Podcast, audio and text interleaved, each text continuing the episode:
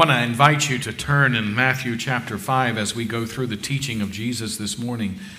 In looking at that teaching, one of the things that's amazing is that Jesus literally gives us the secret to having an abundant life. And so many times we read chapter 5 and we're clueless as to what that means. And so when we talk about abundance, we're talking about a life filled with contentment and, and satisfaction and meaning. I don't know about you, but I've spent a lot of my life wondering what the meaning of all of it is and, and what value is there and what's eternal, what really lasts. And so you might labor for, for a position in a job, and that doesn't last forever, does it? You might labor for riches and income, and it may be wonderful as far as you're able to obtain those things, but in the end, they still leave you completely dissatisfied because our hearts yearn for something greater, greater than money. In fact, the Bible teaches us that our faith in Christ is more precious than gold. Now, I want you to think about that. The price of gold is skyrocketed. You can't even buy jewelry anymore at a reasonable price. And yet, the Bible says that your faith in Christ is more valuable than the gold that's on our markets even today. And so, as we think about the keys of a happy life, Jesus gives us these and it is in the context of chapter 4 of Matthew where Jesus, after the baptizer, John, had been arrested, began to preach in the region of Galilee, north of Samaria and Judea. And the most amazing part of that is that he was mixed, preaching to a mixed group of Gentiles and Jews. And in preaching, he preached this message repent, for the kingdom of God is at hand. Now, what was he saying? He's saying instead of hiding your sins from God, Instead of justifying what you've done in your life that you know is wrong, stop it and turn back to God. And come back to God through Him, Jesus, because through Him, God was establishing His kingdom, a kingdom that will have no end. That's an astounding claim for a man. And if Jesus was only a man, that would not be worth our time or attention. But the fact that he was God in the flesh should awaken us to the truth of what he's teaching, and that is that if you really want to find an abundant life, it is by turning away from your sin and running to God through Jesus Christ. That's it. And so, as you and I begin to delve into this passage, one of the things that's really quite amazing is that Jesus says that the Beatitudes, that what he teaches and what we call the Beatitudes, are descriptions or commendations of what a good life really is. I remember watching the, the movie Forrest, no, not Forrest Gump, no. It was, it was the movie that depicted, depicted our taking the shores of Europe. And the most amazing thing is that Tom Hanks starred as a leader of men who were going to find a young man because he was the only one left in the family. Do you remember the name of the movie? Yeah.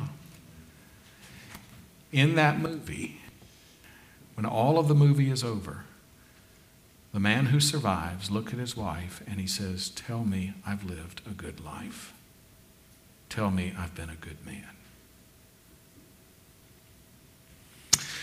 This morning, would you stand with me as we read from Jesus' own words, from recorded in Matthew, these words of the good life?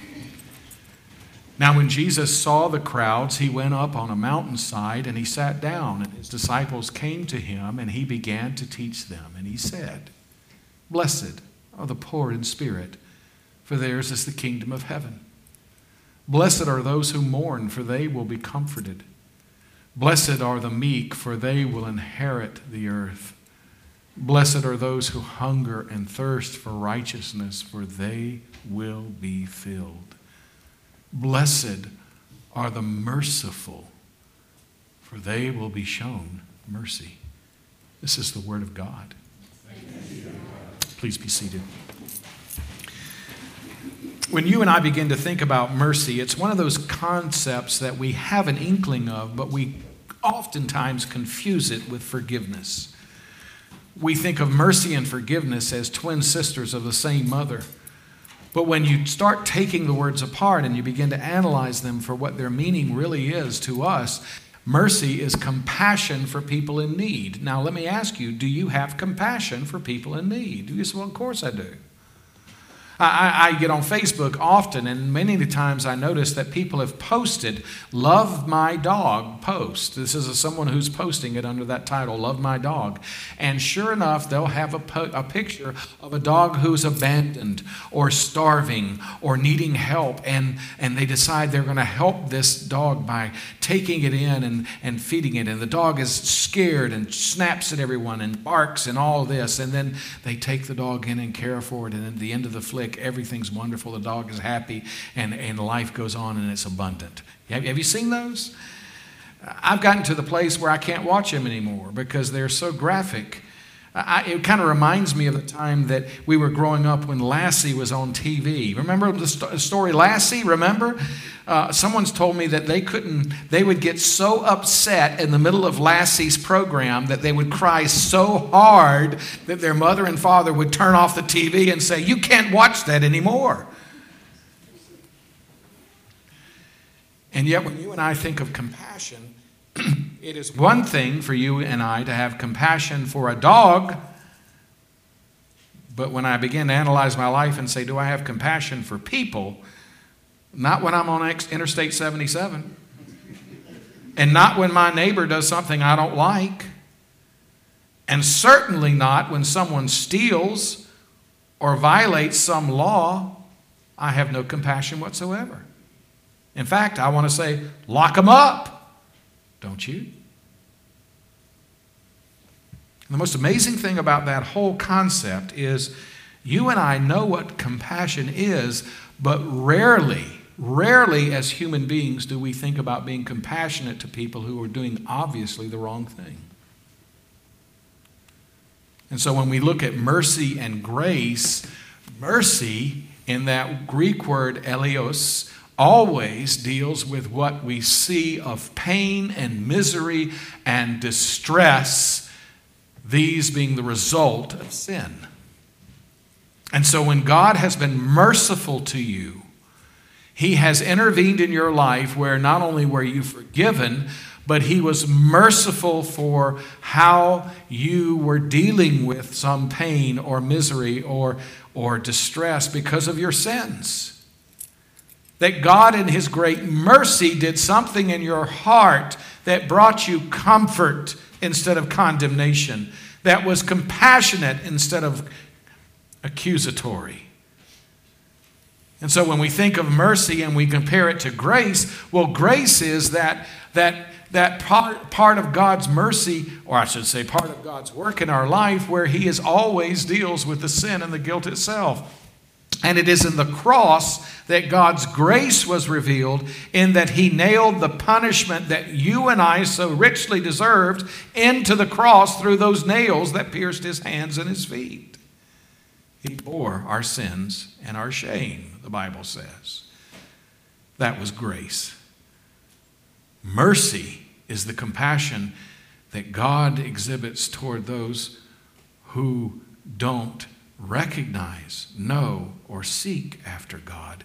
And through that act of grace, the cross draws them to Himself. So, when you think of mercy and you think of the way that Jesus is using it this morning, it is a generous attitude where, where someone is willing to see things from the other point of view. that never happens, does it?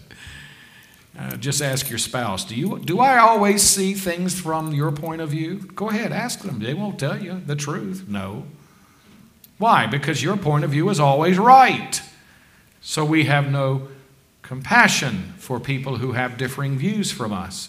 And yet, this act of mercy is that moment where we have that generous attitude where we actually do want to understand the other person's point of view. Even more so, it is not quick to take offense or to give or to gloat over others' shortcomings.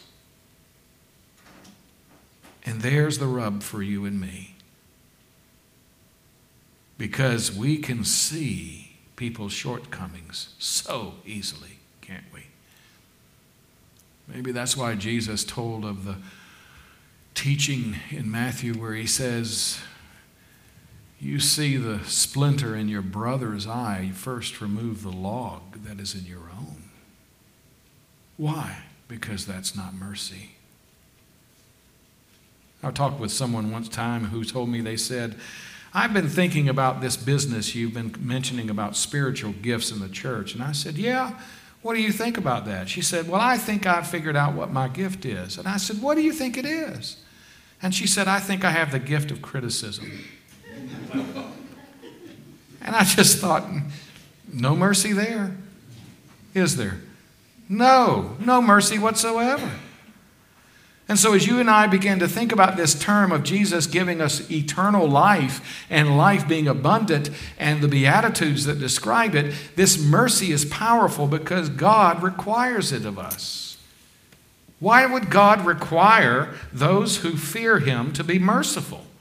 Why, in God's name, would He even bother to try to teach us the importance of mercy?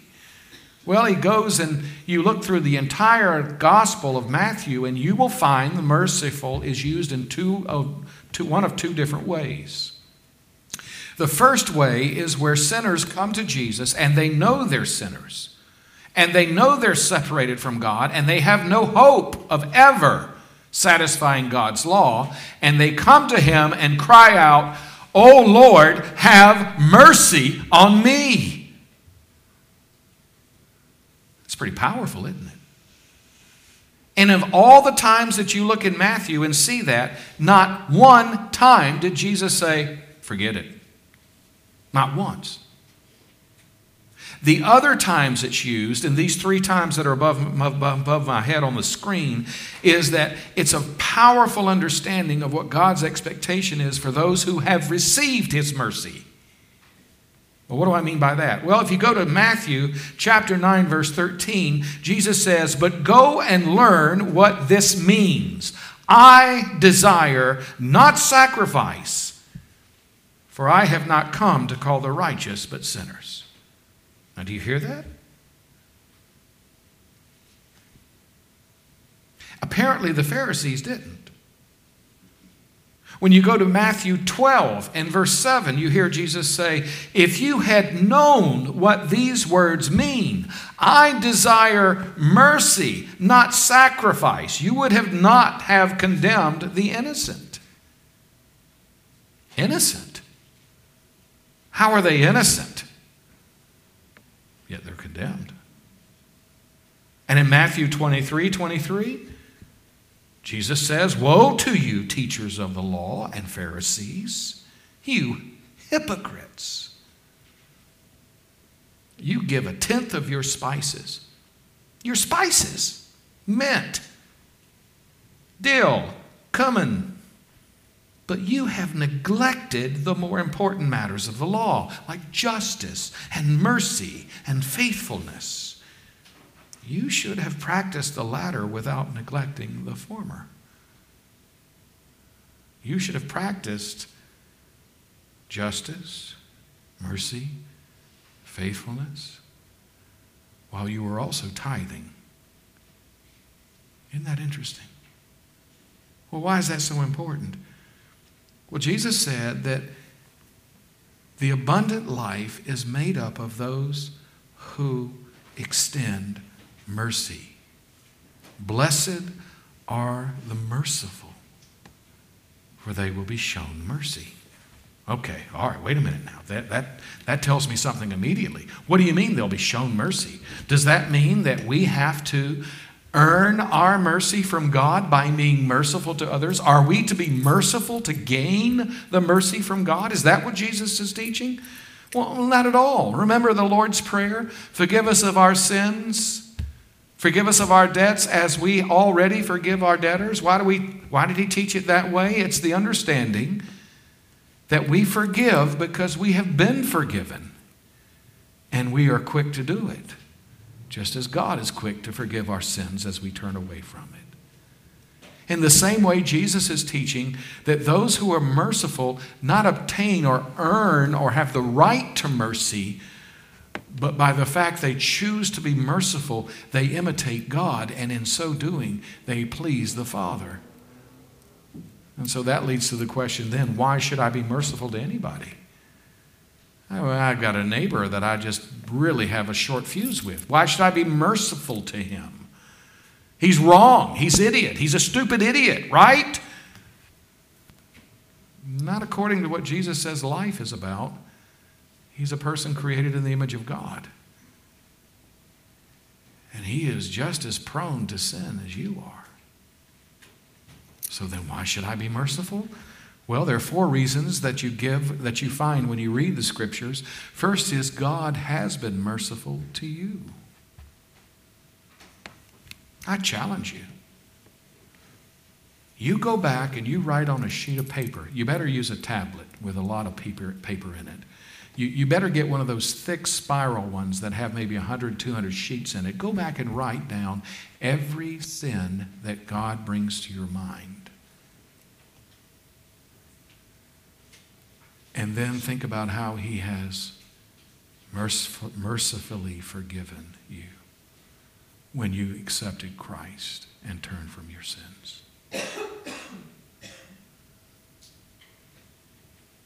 You know, there are occasions at night when I lay in bed, I can't sleep, and I just am disturbed in my spirit. And I'll just begin confessing. One night, I, I dare hate to say this, I know that you're going to think bad of me, but I started at 3 o'clock and I didn't finish till 6, and I wasn't done with the list. And as I thought about God's mercy toward me, I I began to really see how unimportant I really am in the scheme of God's power and grace. He was merciful to me before I ever loved him or sought him. Mercy. He did not give me what I deserved. God has been merciful to you. And when you remember that as you deal with other people, it changes your whole perspective of how to treat them.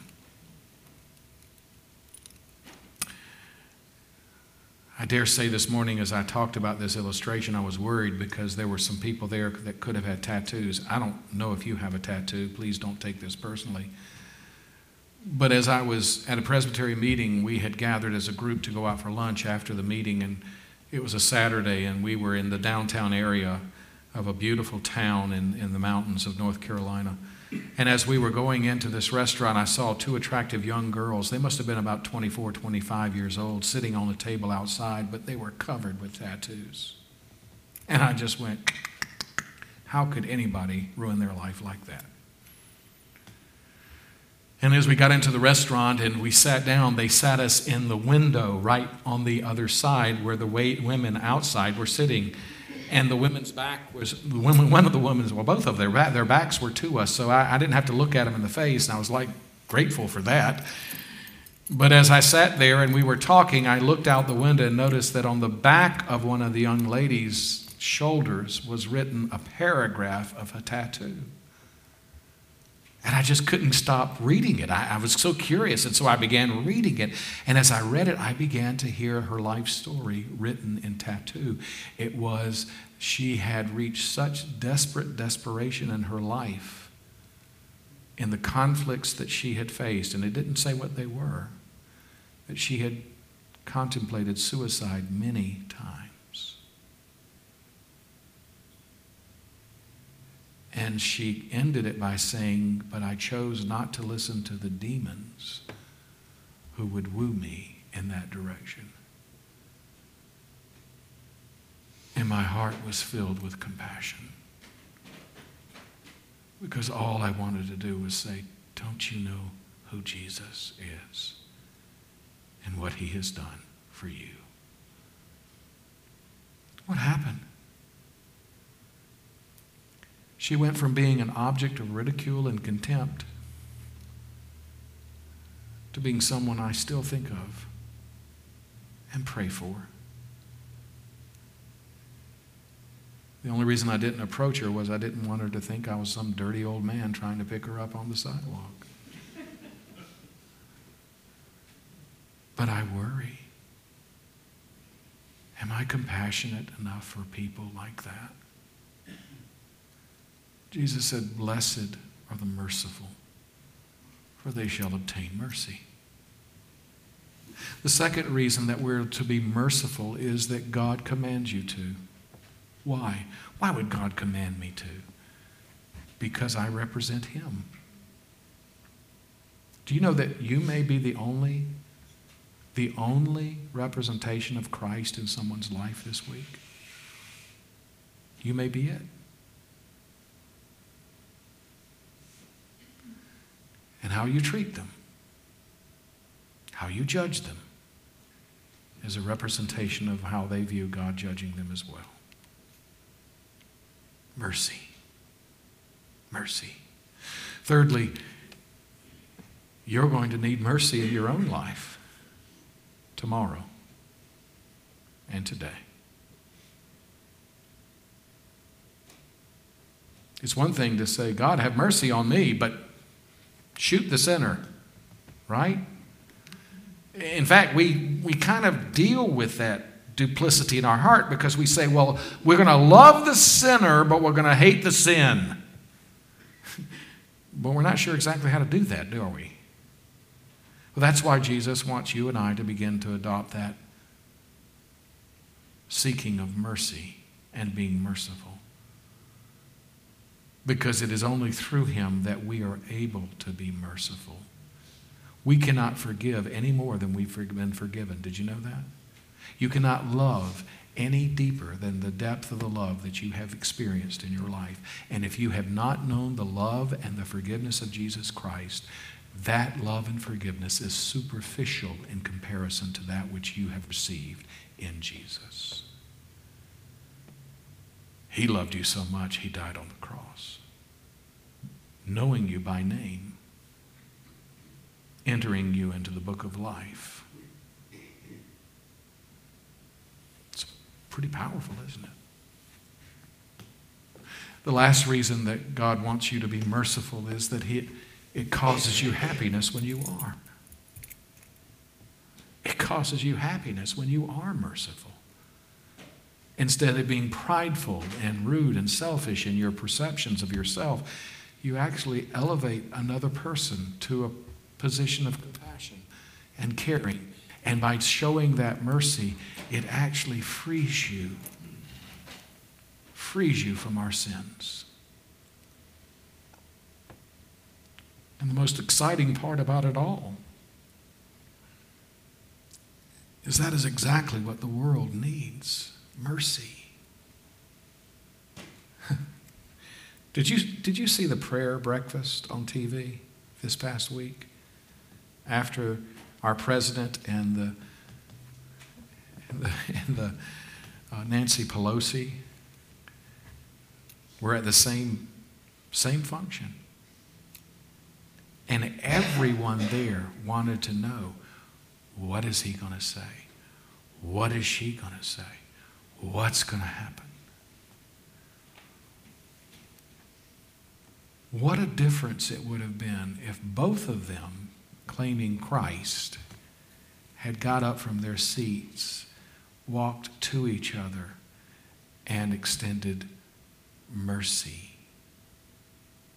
You say, well, they don't she didn't deserve it. She didn't deserve mercy. Well, he certainly doesn't deserve mercy, right? That's the point. We don't deserve it at all.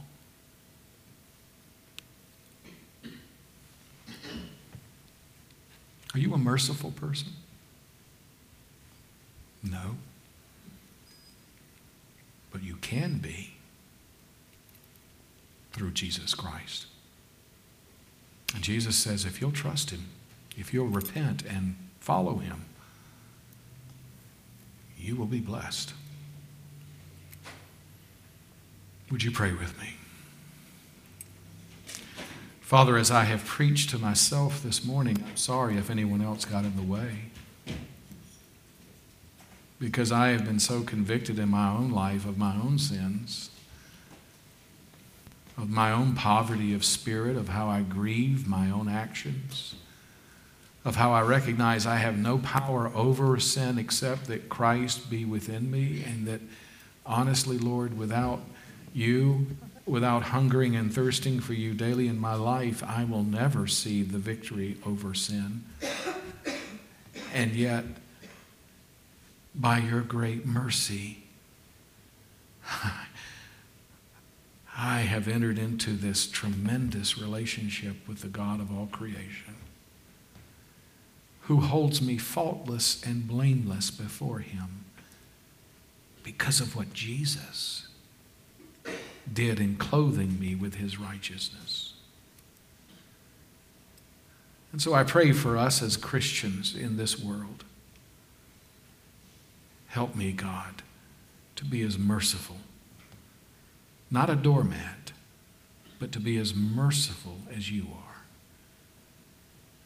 that others might know Jesus Christ and the power of his resurrection. We humbly pray and ask in Jesus' name. And the people of God said together, Amen. I want to say a quick thanks to Jim Toole and our brass ensemble for blessing us so much this morning with their talents and gifts. And I know that that God has ministered to you through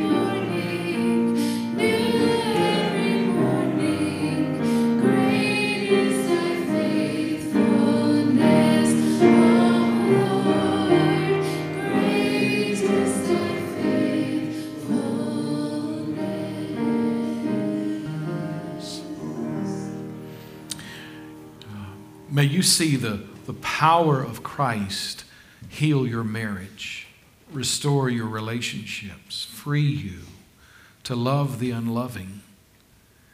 May you lean into the pain of our sins and extend mercy, undeserved mercy, to all those you meet this week.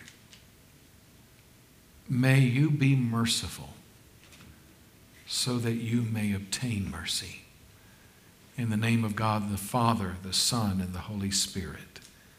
Amen.